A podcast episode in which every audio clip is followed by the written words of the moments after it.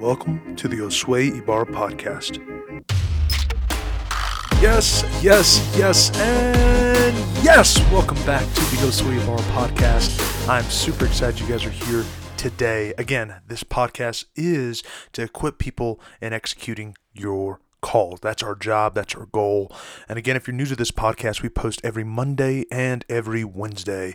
Monday, you hear from me, and Wednesday, you get to hear from my awesome team of teachers. And I'm excited today to share with you guys on Lose the ego.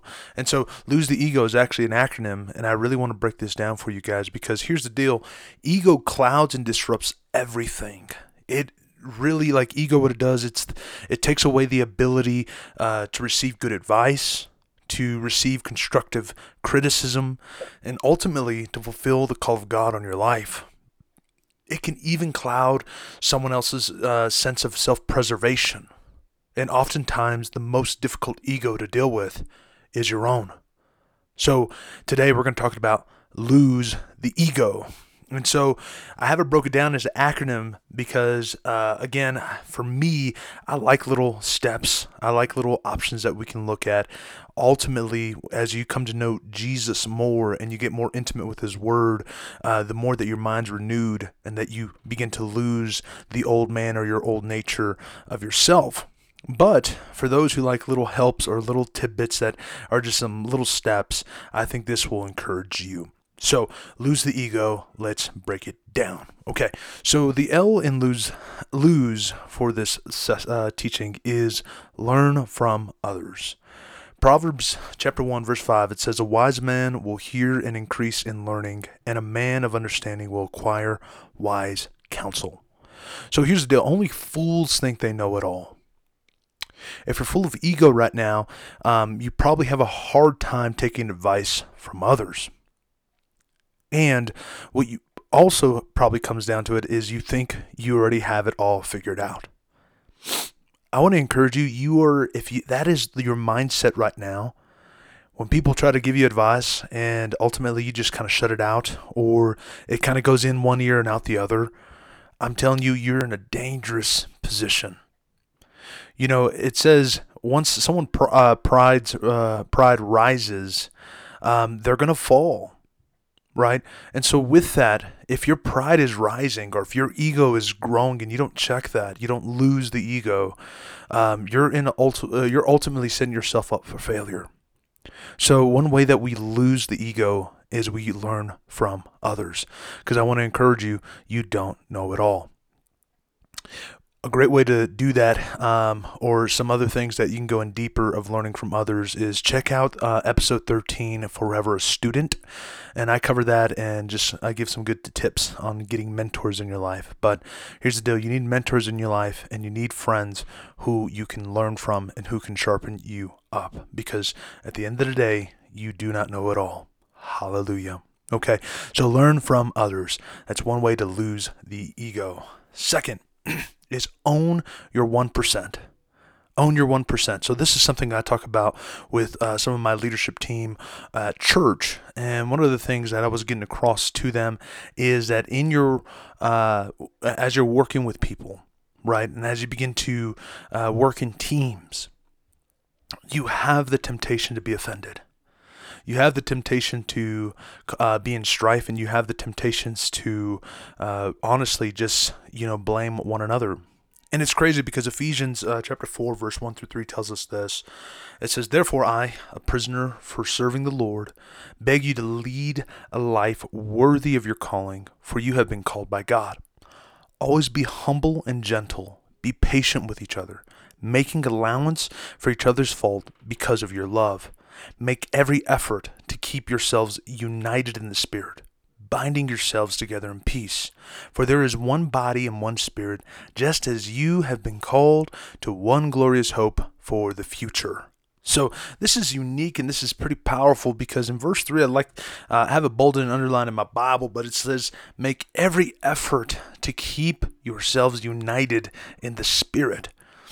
So ultimately when it comes down to that we all we've heard this before the saying before it's the biggest the biggest person has to go and apologize or the biggest person has to you know admit their mistake.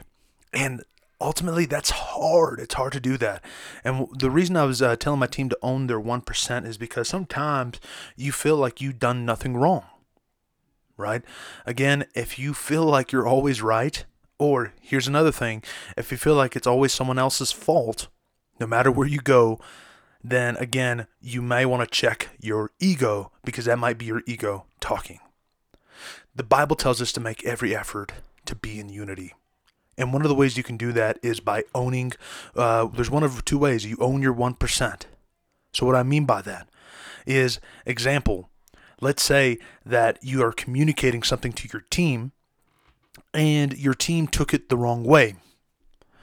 If that has happened, you can say, Well, I told my team exactly what I need to tell them.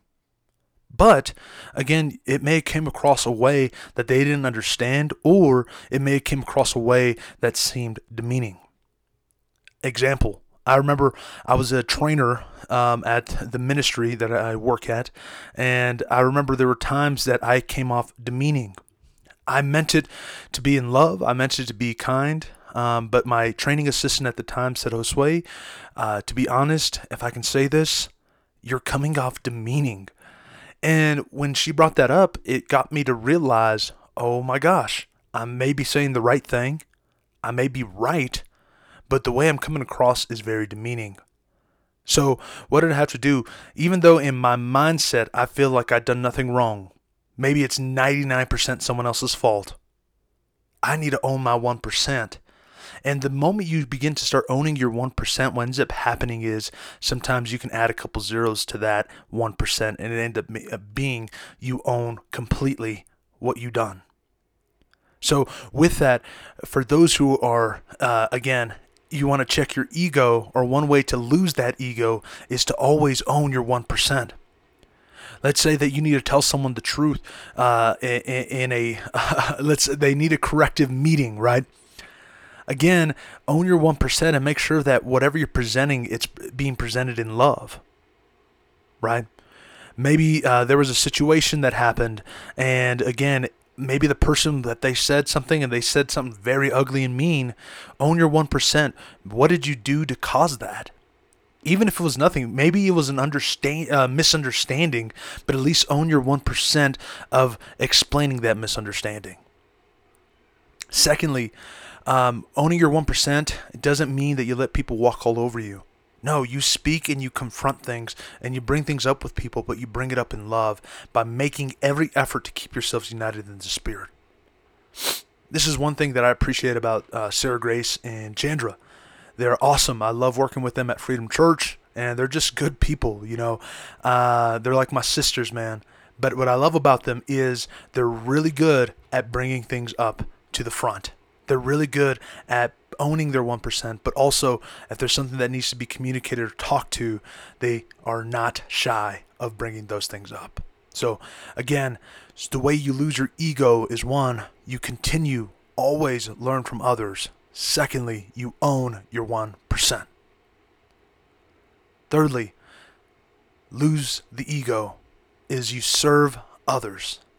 In John chapter 13, verse 3 through 5, it says, Jesus, knowing the Father had given all things into his hand, and that he had come from God and was going back to God. Verse 4 He rose from supper, he laid aside his outer garments, and taking a towel tied around it uh, tied it around his waist. Verse 5 then he poured water into a basin and began to wash the disciples feet and to wipe them with the towel that was wrapped around him if you read this verse, you can lose something if you just go through it quick. But if you take your time, it's interesting. Again, we're talking about serving others, how we lose the ego.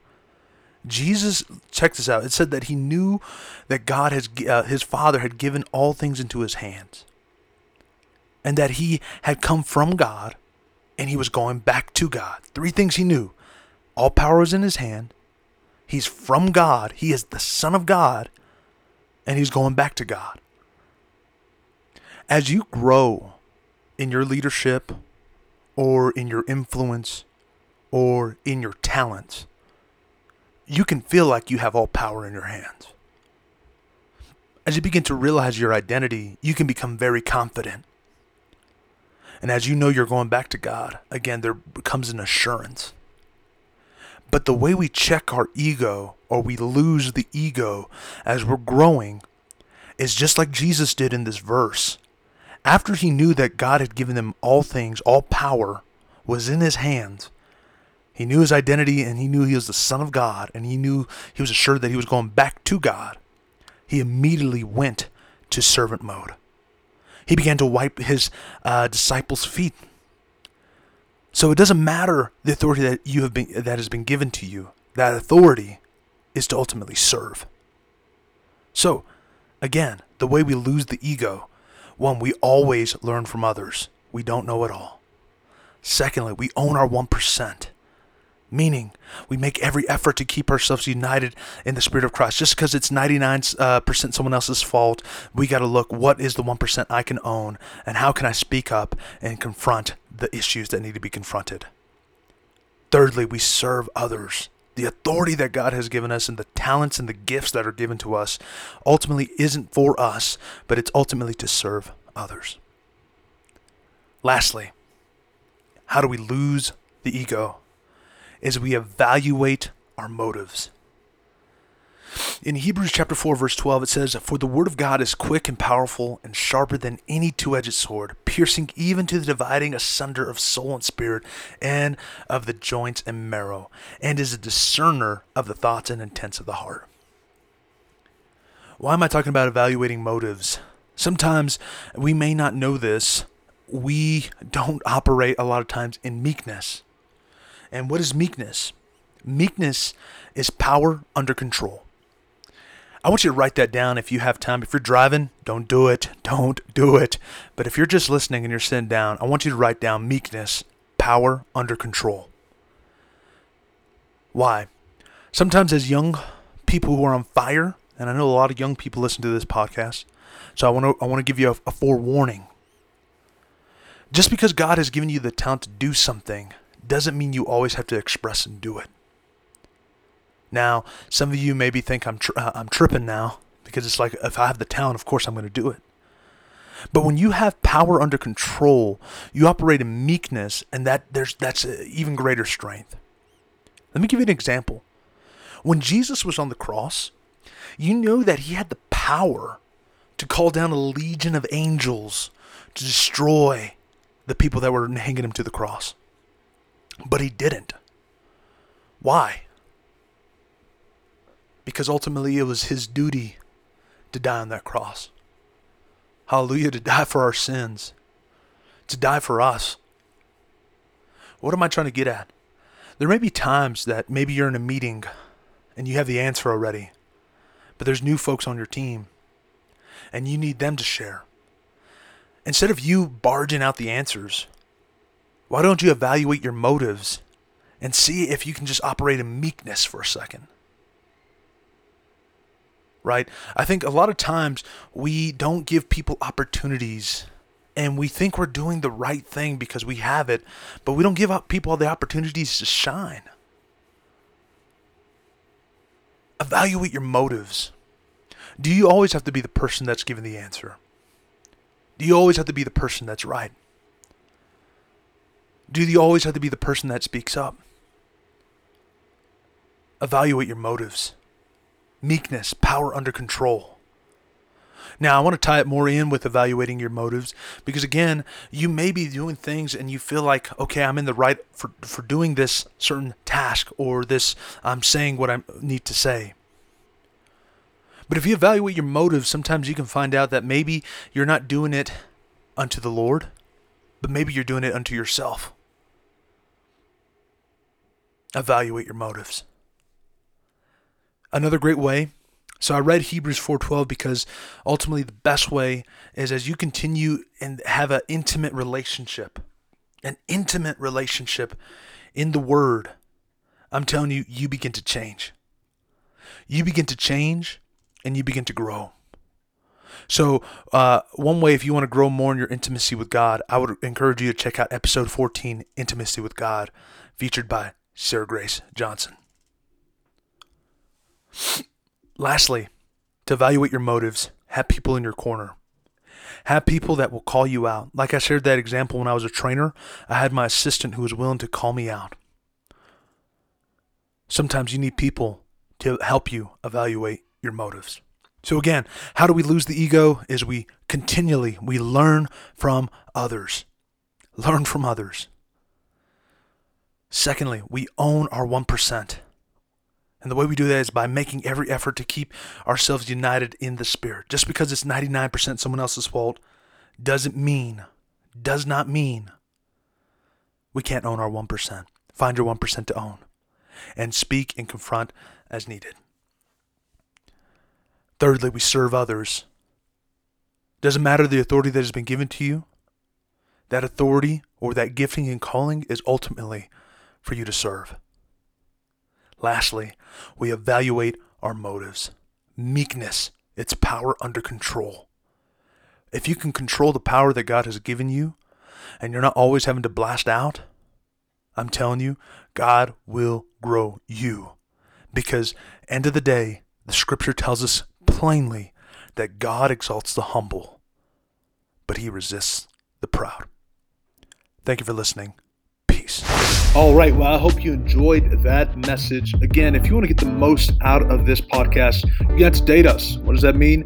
Uh, DM us any questions or any thoughts that you have, and we'd be more than happy to connect with you. But DM us at Host Bar Podcast on Instagram, and we'd love to connect. All right. A is for apply. Again, you're not going to go anywhere. Uh, doesn't matter what you listen to, what book you read, what your mentor said, or what you journaled if you don't put action behind it. So apply, apply, apply. T is for teach. Uh, another way of learning is teach it. And the way you can teach that is either by sharing this podcast, writing a review on it, or telling a friend about it. Lastly, partner with us and help us get exposure. Best way you can do that again is by rating and leaving a review or sharing on social media. We appreciate you. Love you. We'll talk to you next time. Peace.